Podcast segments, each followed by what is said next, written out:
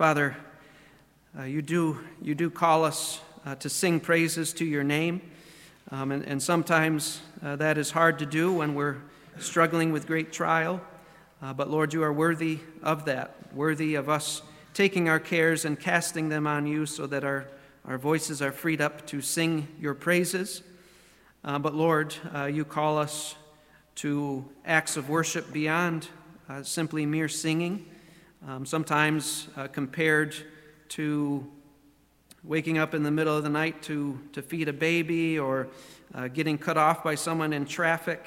Uh, to continue to worship you in those times can be more difficult than, than singing a song to you, but you call us to worship you then as well, to, uh, to, to take every part of us, our thoughts, our words, and our actions, and to lay it upon the altar of service to you. Um, so, Lord, uh, make us those who worship you every hour of every day, um, not just in song, but in deed and in word.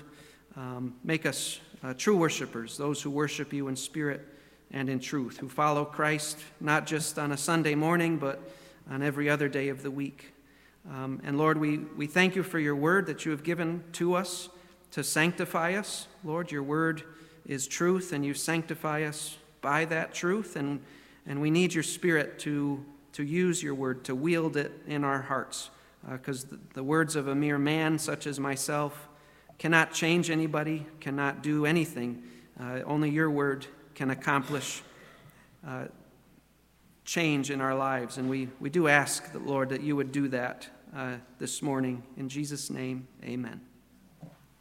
Well, we're continuing to make our way through the book of Galatians, so you can open up to Galatians chapter 1.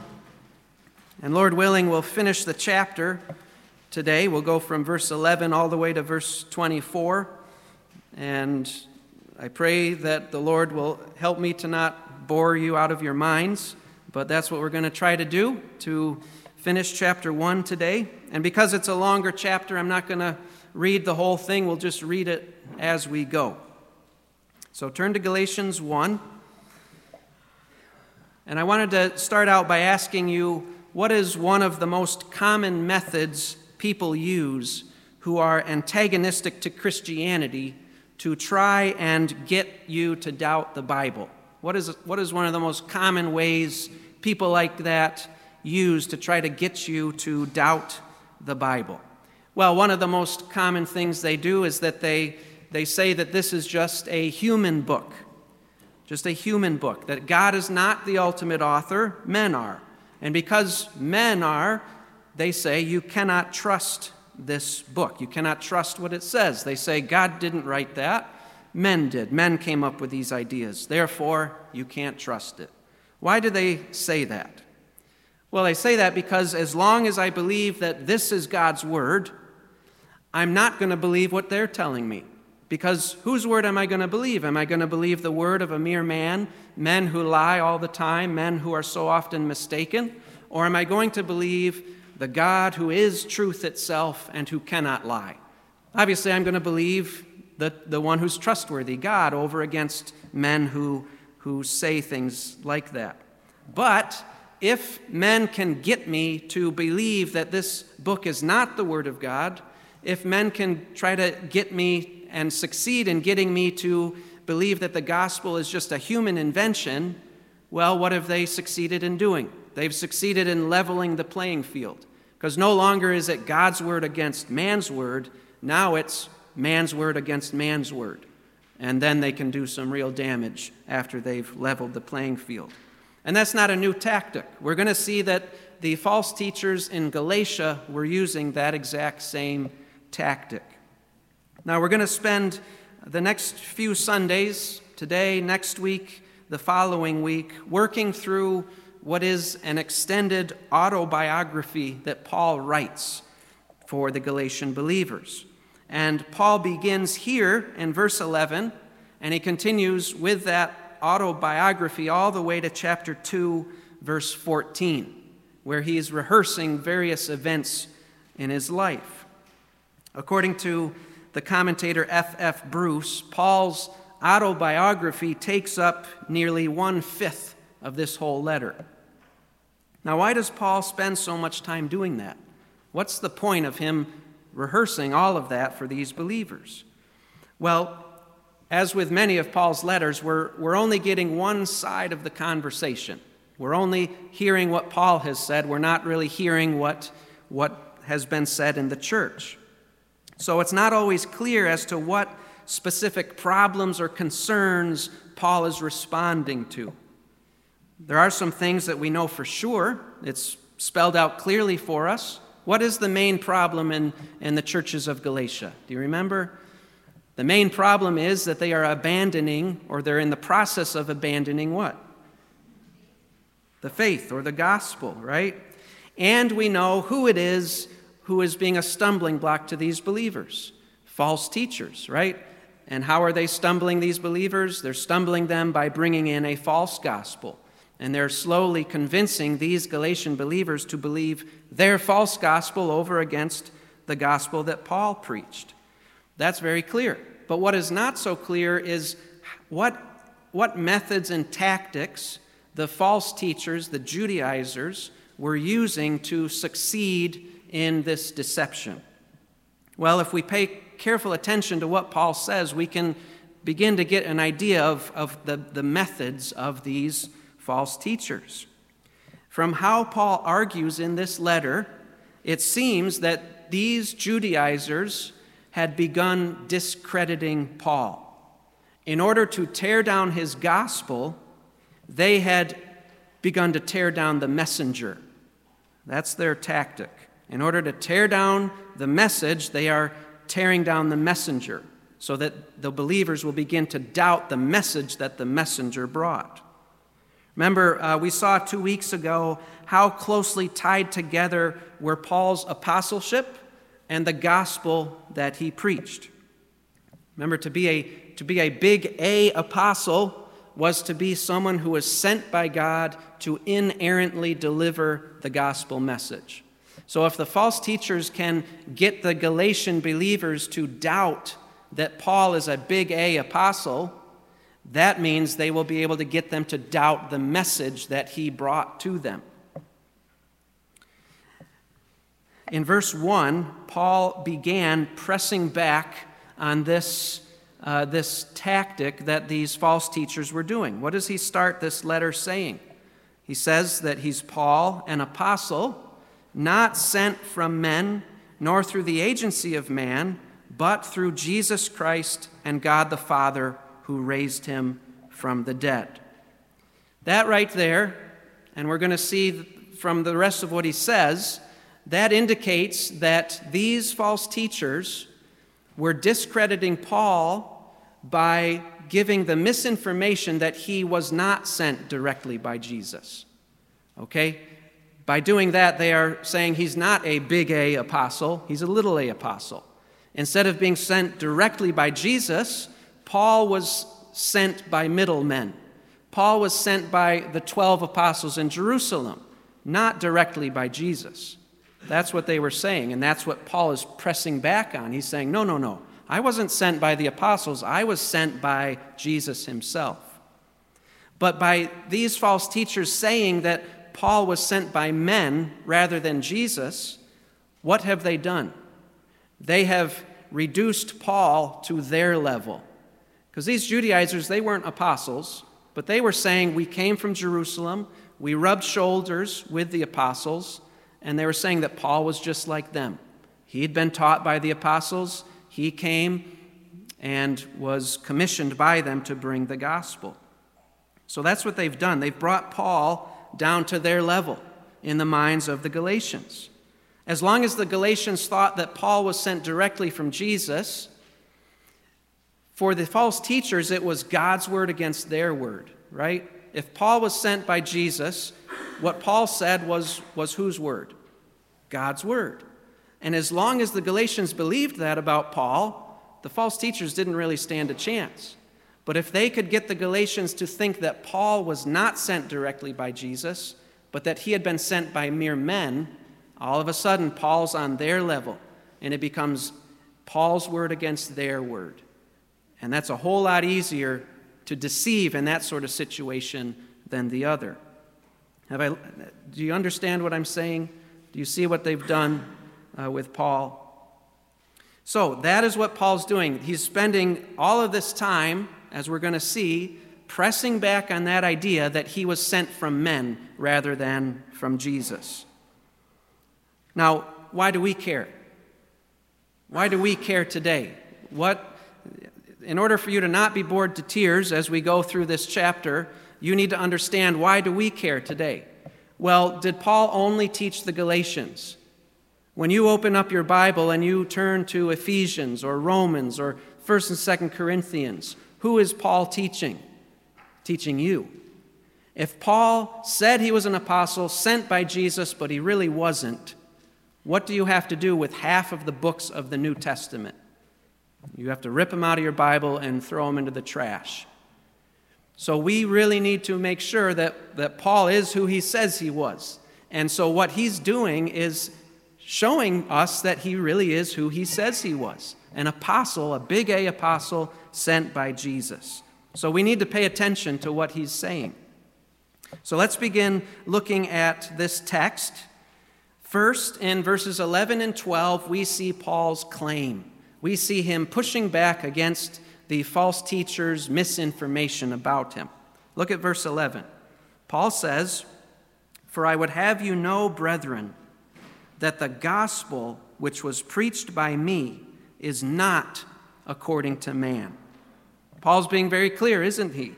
Despite what these believers have been led to believe, Paul is not some wayward student sent by the Jerusalem apostles.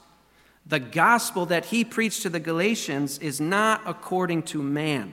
It's not a gospel that he learned from others and that he modified for his own ends. Verse 12, he says, For I neither received it from man, nor was I taught it, but I received it through a revelation of Jesus Christ. So he explains further that the gospel he preached to the Galatians that was not handed to him or taught to him by mere men. No, the gospel that he preached was one that had come to him how? What does he say? Through a revelation of Jesus Christ. Jesus Christ had been revealed to Paul. Now, that word revelation, it's the Greek word apocalypsis. You can hear the word, the English word apocalypse there, right? Well, think of the last book of the Bible. What's the last book of the Bible? Revelation. And it, it's the Greek word apocalypsis. It's the apocalypse of Jesus Christ, the revelation of Jesus Christ. We think apocalypse means end of the world. No, apocalypse means revelation. It's an uncovering of something, a revealing of something. Jesus uses the verb form of that word when he was talking with Peter. Do you remember in Matthew 16 the great confession that Peter made? What did he say to Jesus? He said, You are the Christ, the Son of the living God. And what did Jesus say to him? In verse 17, Jesus responded to that confession by Peter by saying, Blessed are you, Simon, son of John, because flesh and blood did not reveal this to you, but my Father who is in heaven. In the Bible, when, when, uh, when the language of revelation is used, it refers to God directly revealing something to someone. So that's what Paul is saying in verse 12. Flesh and blood didn't teach me the gospel, God revealed it to me. God uncovered Jesus to me. That's what he's saying there. Now, when did that happen? Well, let's turn back to Acts chapter 9 and keep your finger in Acts because we're going to flip back there often as we trace what Paul says against what Luke records in the book of Acts. Acts 9. Here we see when this event happens, when Jesus is revealed to Paul. Paul is his Greek name, his Hebrew name is Saul. Acts 9, verse 1 says, Now Saul, that's Paul, still breathing threats and murder against the disciples of the Lord, went to the high priest and asked for letters from him to the synagogues at Damascus, so that if he found any belonging to the way, the way, that was just another name for Christianity, Jesus is the way. So if he found any belonging to the way, both men and women, he might bring them bound to Jerusalem. Verse 3 As he was traveling, it happened that he was approaching Damascus, and suddenly a light from heaven flashed around him. And he fell to the ground and heard a voice saying to him, Saul, Saul, why are you persecuting me? And he said, Who are you, Lord? And he said, The voice said, I am Jesus, whom you are persecuting. But get up and enter the city, and it will be told you what you must do. The men who traveled with him stood speechless, hearing the voice, but seeing no one. Saul got up from the ground, and though his eyes were open, he could see nothing. And leading him by the hand, they brought him into Damascus. And he was three days without sight, and neither ate nor drank. Now there was a disciple at Damascus named Ananias, and the Lord said to him in a vision, Ananias. And he said, Here I am, Lord. And the Lord said to him, Get up and go to the street called Straight, and inquire at the house of Judas for a man from Tarsus named Saul, for he is praying. And he has seen in a vision a man named Ananias come in and lay his hands on him so that he might regain his sight. But Ananias answered, Lord, I have heard from many about this man, how much harm he did to your saints at Jerusalem. And here he has authority from the chief priests to bind all who call on your name. But the Lord said to him, Go, for he is a chosen instrument of mine, to bear my name before the Gentiles and kings and the sons of Israel. For I will show him how much he must suffer for my name's sake. So Ananias departed and entered the house, and after laying his hands on him, said, Brother Saul, the Lord Jesus, who appeared to you on the road by which you were coming, has sent me so that you may regain your sight and be filled with the Holy Spirit. So we see right there, that is when Jesus was revealed to Paul. There was no apostle there. No man showed Jesus to him. Jesus himself showed himself to, to Paul. Now, that's Paul's claim in Galatians 1, and we just saw it verified by Luke in the book of Acts. Paul's claim in verses 11 to 12 is that nobody taught him the gospel, it was revealed to him on the road to Damascus in the person of Jesus Christ. So that's his claim. He said, The false teachers are wrong. I didn't learn the gospel from the Jerusalem apostles, I learned it directly from the Lord himself. That's his claim. He's going to move on now to defend that claim. In verses 13 to 14, we see Paul uh, speak of his pre conversion life. And as Paul goes through verses 13 and 14 and beyond, what is he doing? Remember, the false teachers are saying Paul learned the gospel from the Jerusalem apostles and he messed it up when he preached to the Galatians. It's very interesting. Paul, in verses 13 all the way through the end of this chapter, he is giving a years long alibi. He's showing these Galatians why what the false teachers said could not be true. In order for the Jerusalem apostles to commission Paul to be an apostle, Paul would have needed to spend significant time in Jerusalem being taught by them and being affirmed by them in his commissioning. He's giving a long alibi showing he never even had the chance to do that. That's what he's going to start to do. Do you understand what I'm saying? All right, let's look at Paul's pre conversion life. Verse 13. He says, For you have heard of my former manner of life in Judaism, how I used to persecute the church of God beyond measure and tried to destroy it. Now, uh, there was a time when Paul was in Jerusalem for a significant amount of time. There was a time when he was near where the apostles were, where theoretically he could have been instructed by them, he could have been commissioned by them. But there's a big problem for the false teachers. When Paul was there, what was he trying to do? Was he sitting at the apostles' feet? No, he was trying to get stones thrown at their head. That's what Paul was doing while he was in Jerusalem, right? He said that he was trying to destroy the church. And was he just kind of dabbling in persecuting the church? What does he say in verse 13? I used to persecute the church of God beyond measure. Paul was all in on persecuting the church. And it says he, that he tried to destroy the church. That word for destroy, it's the Greek word portheo, and it means to attack and cause complete destruction. It could be translated to pillage, to make havoc of, to annihilate. Paul was trying to wipe the church off the face of the earth. Now, why was he trying to do that? He was trying to do that because he did not believe that Jesus was the Messiah. And he thought that anyone who did believe that deserved to be executed.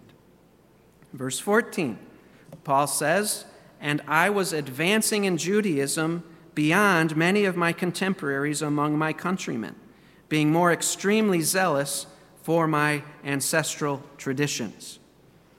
Paul, before he came to faith in Christ, he says he was advancing in Judaism. What's Judaism?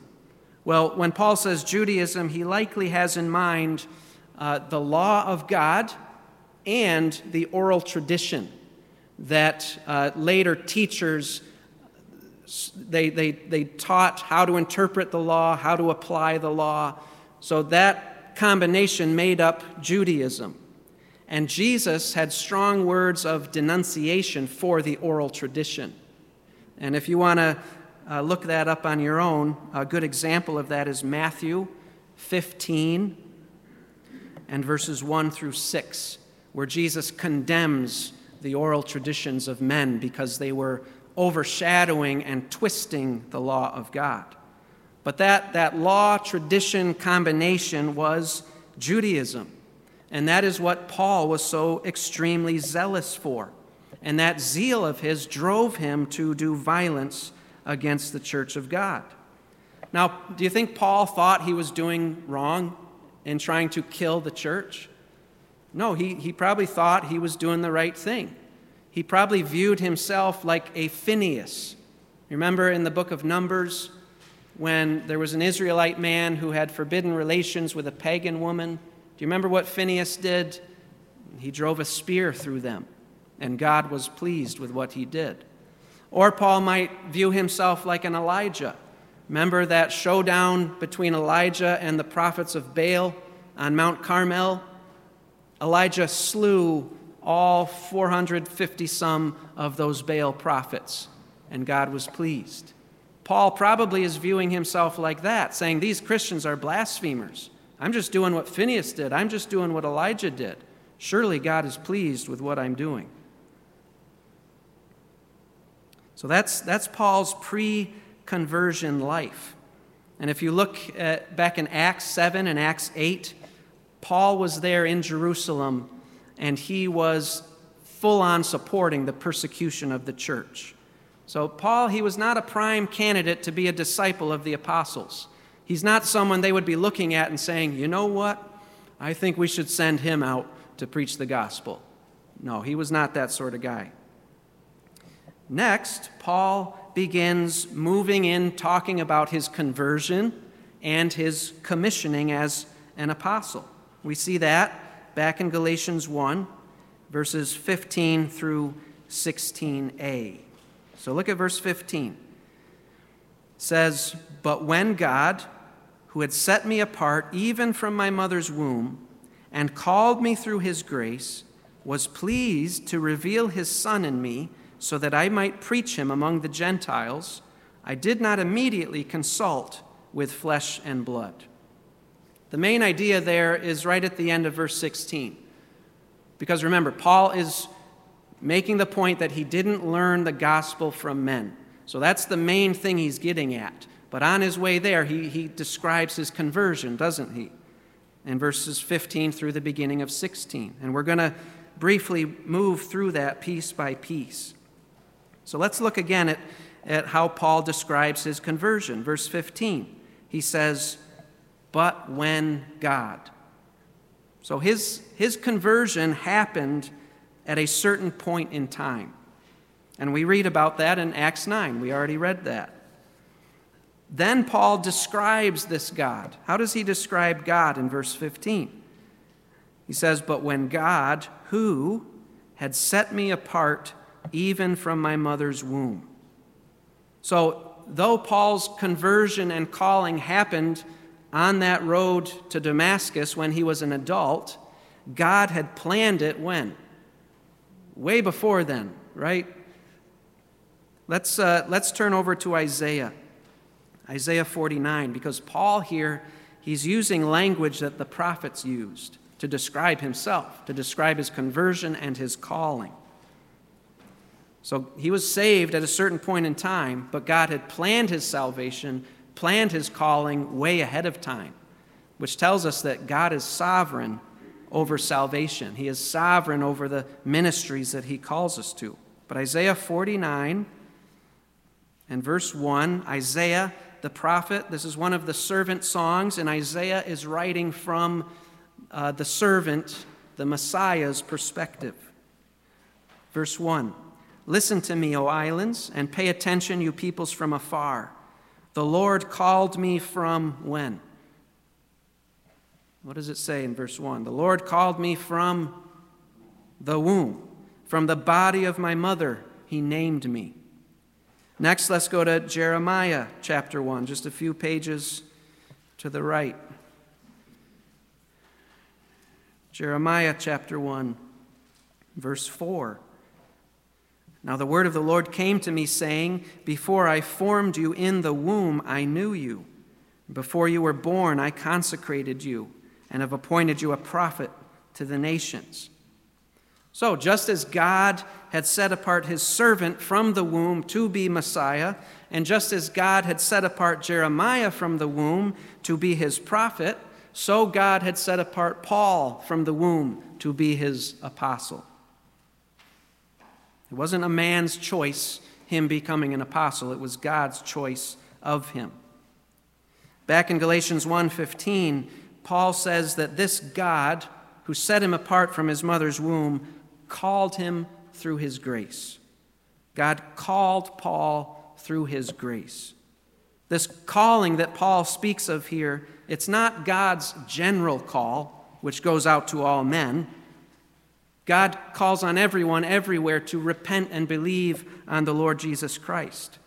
That's the general call of God. Jesus mentions this call in Matthew 22 and verse 14 when he says, Many are called, but few are chosen. He's speaking of that general call, that gospel invitation that goes out to everyone. That's not the kind of call Paul is talking about here. The kind of call that Paul is talking about here is God's effectual, effective call, where God, by his call, powerfully brings about whatever he wills. It's like when God called light into being back in the very beginning of creation. He said, Let there be light, and there was light. There was no conversation about maybe light wanted to come into being, maybe not. No, God called it, and it happened. It's like when Jesus was standing outside of the tomb of Lazarus, who had been dead for four days and was starting to smell. And Jesus said, Lazarus, come forth. What happened? Lazarus came forth. Paul talks about this call in Romans 8 and verse 30 when he says that those whom God predestined, he also called. And those whom he called, he also justified. And those whom he justified, he also glorified. God doesn't call everyone this way, but he did call Paul that way. And if you are sitting here trusting in Christ, he called you that way. You didn't believe in Jesus because you were wiser than the next guy. You believed in Jesus because he called you from spiritual death to spiritual life.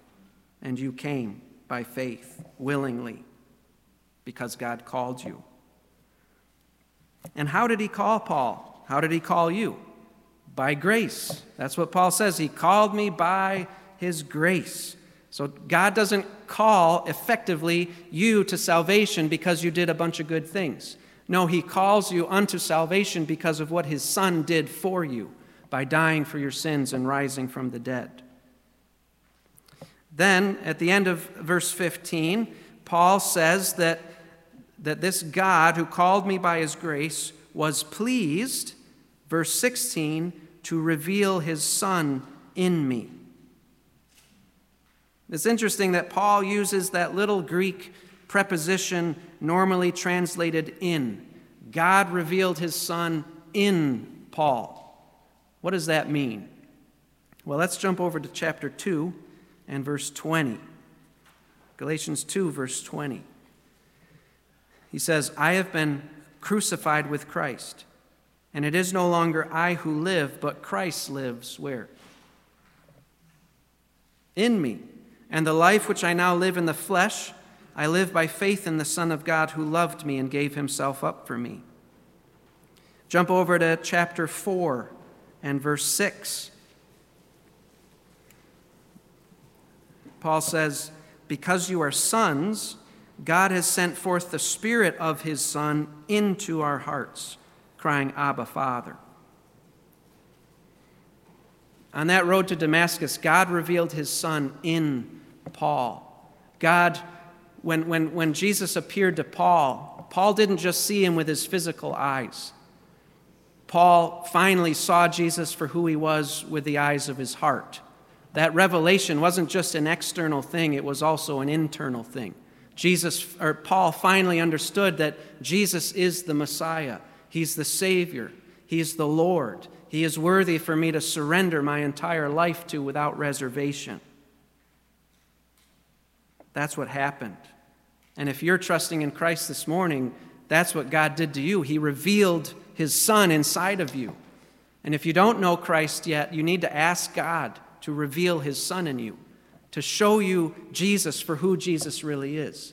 And once you trust in Jesus, because of who Jesus really is, he will send the Spirit into your heart and he will dwell within you.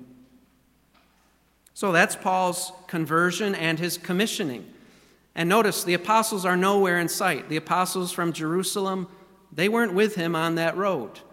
They didn't call him, they didn't commission him. God did it directly. Next, Paul begins talking about his career.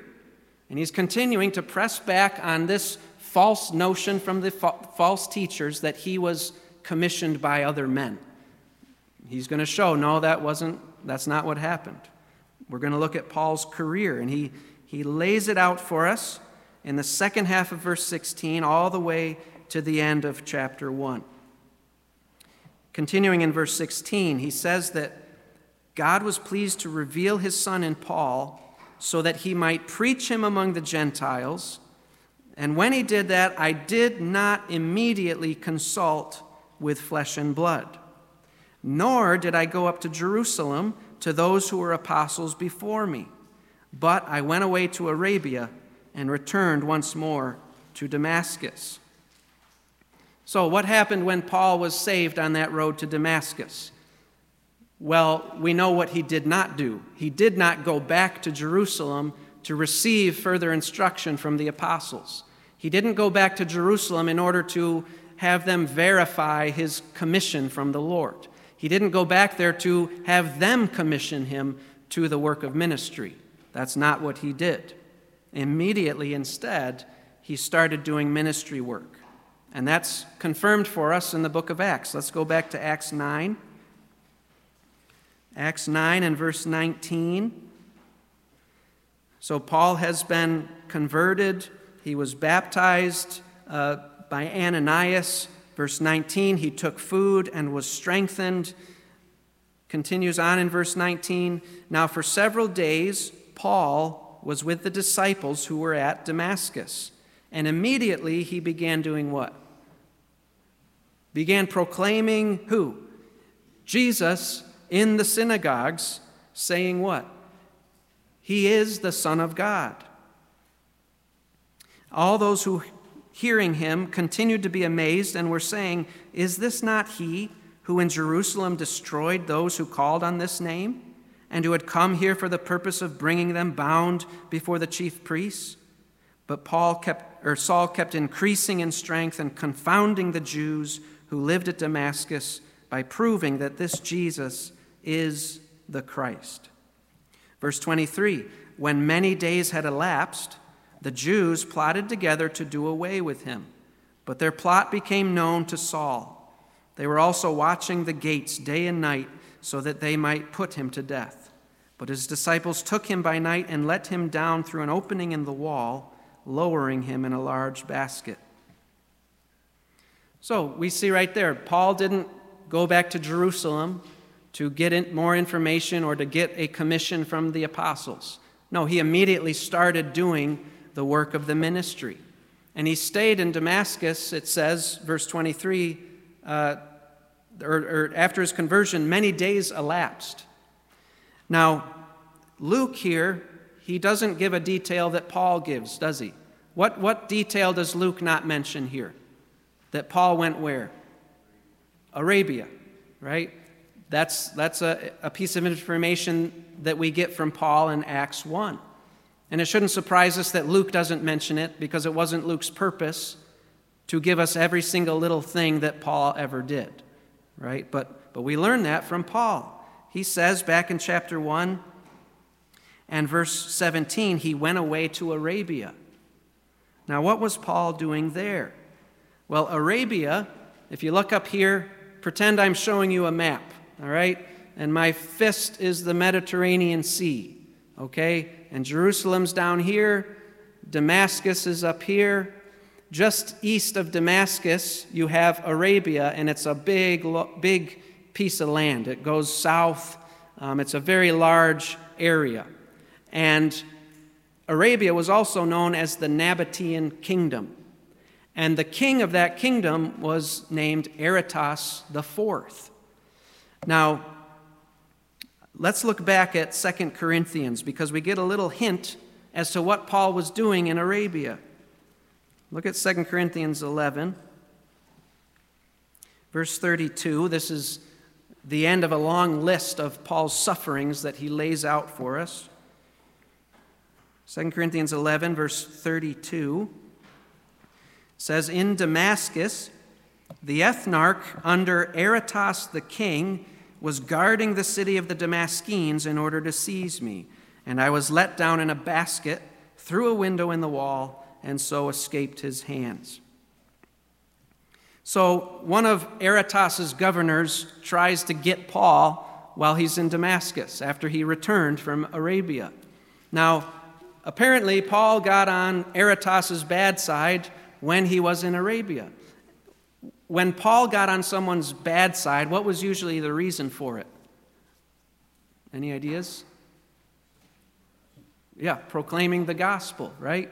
So when Paul went to Arabia, that's likely what he was doing, proclaiming the gospel, just like he was in Damascus before he left. So Paul goes to Arabia, he comes back, he has to leave Damascus uh, because he's trying to get caught by Aretas and by the Jews uh, in Damascus as well.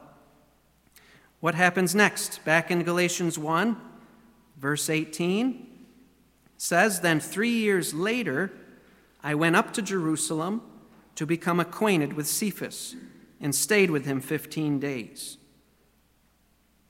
Now, Paul here is being very honest. He admits that he did go to Jerusalem after he got back from Arabia. And the, the period of time between his conversion and when he went to Jerusalem, we are told, is three years. So for three years, he never went back. Never went back to Jerusalem to be taught or to be commissioned by the apostles. He was out doing ministry as the Lord called him to do. But he did go back three years after his conversion.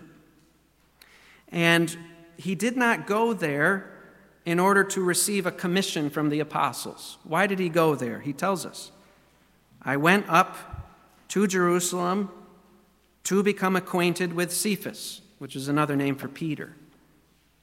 That's why he went there. And we read about this in Acts 9 again. Turn to Acts 9, starting in verse 26. So, Paul has escaped from Damascus after he got back from Arabia. We pick it up in verse 26. When Paul came to Jerusalem, he was trying to associate with the disciples, but they were all afraid of him, not believing that he was a disciple.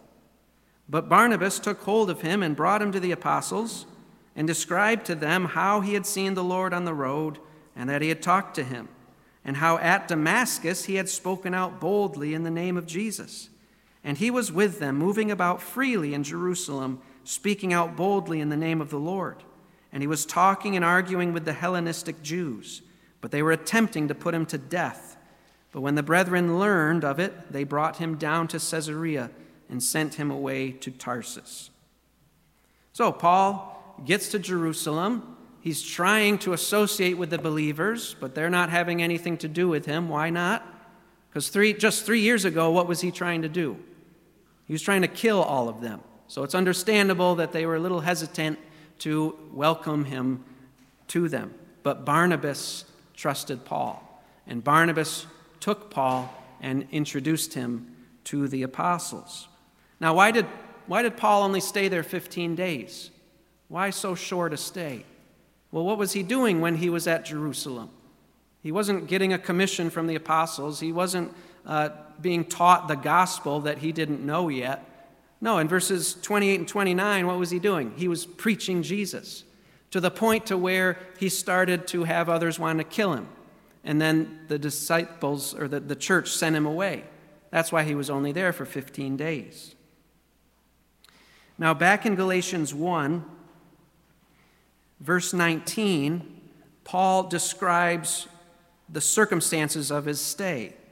He says that while he was there visiting Cephas, visiting Peter, he said, I did not see any other of the apostles except James, the Lord's brother.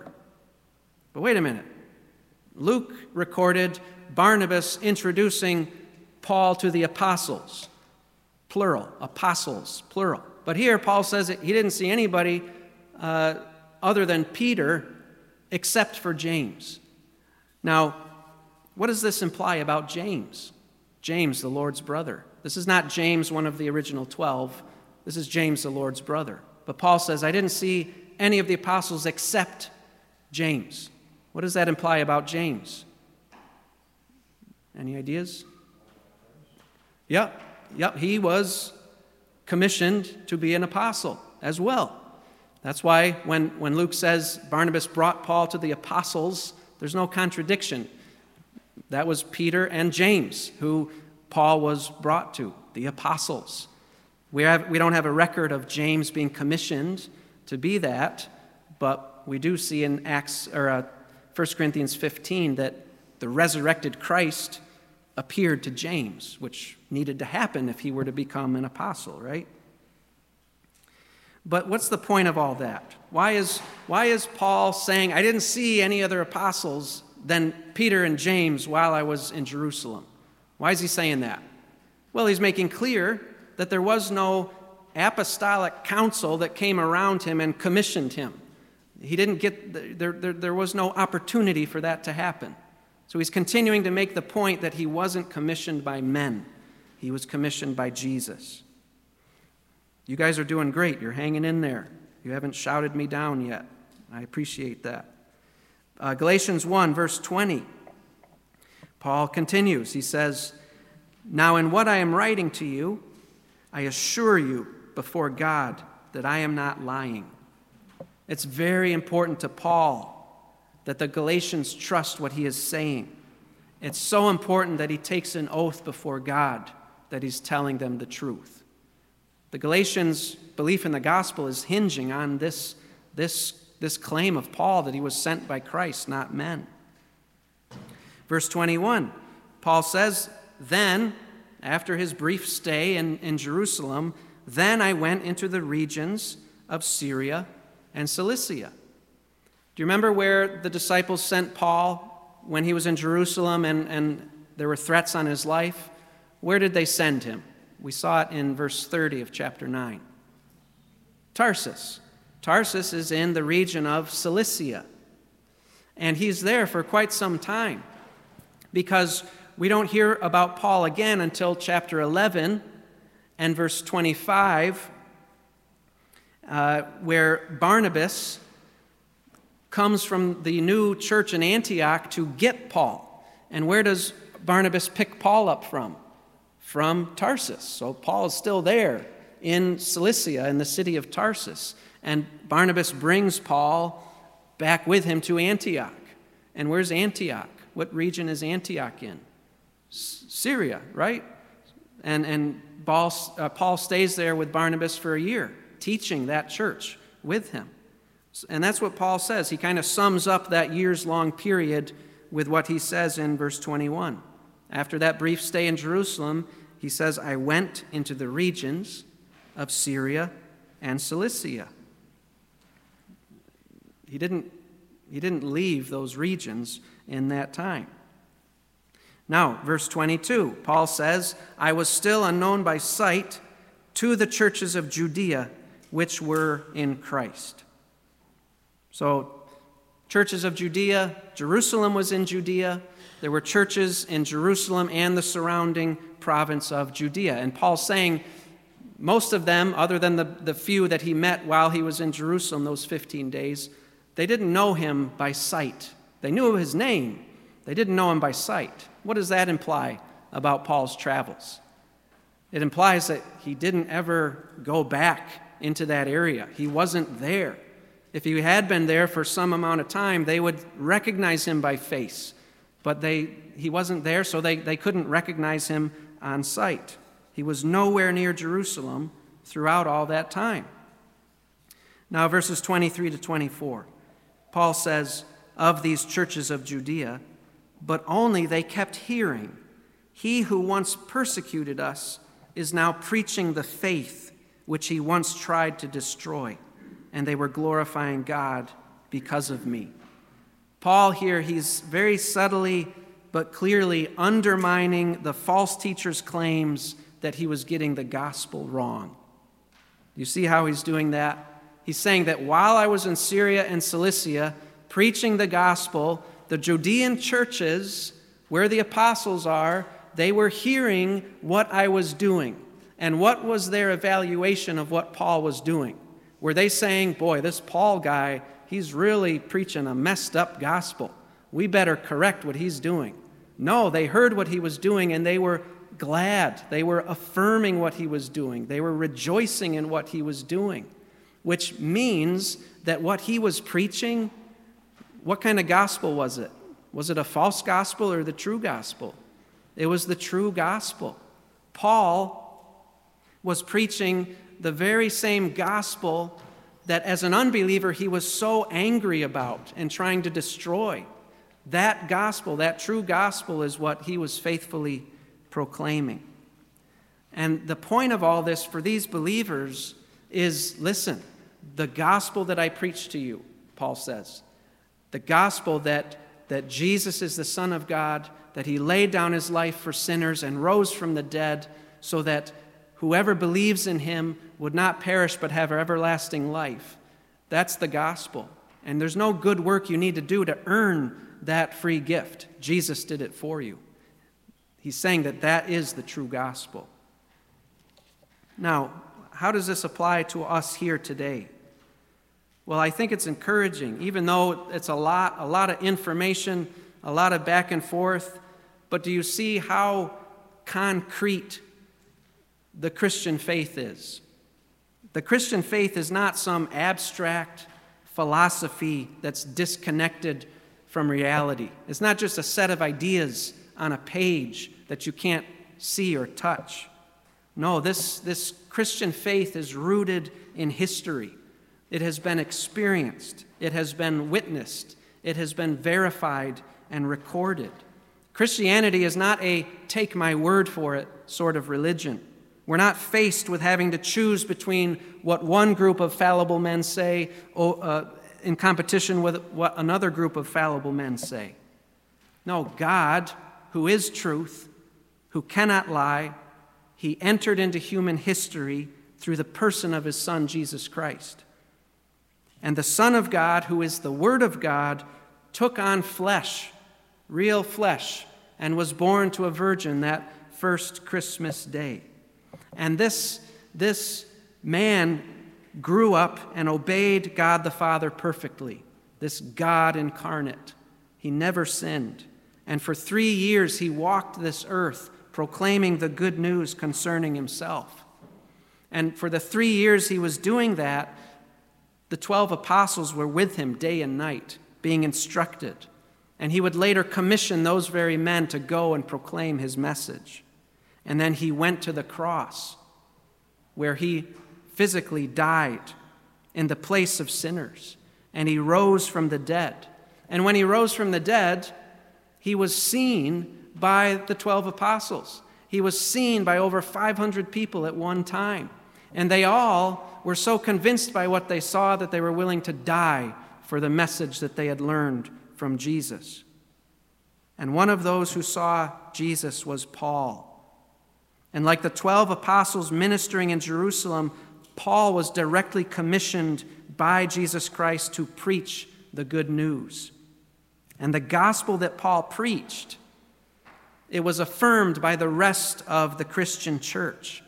And any single one of the people in the Galatian churches, if they wanted to, they could take what Paul wrote here and go ask somebody, go to Jerusalem, ask them about it, go to the churches in Syria and Cilicia, ask them about it, and verify whether or not what Paul said was true. He wrote it down, he laid it out for them where he was, when he was there, so that they could know for sure that he was telling the truth.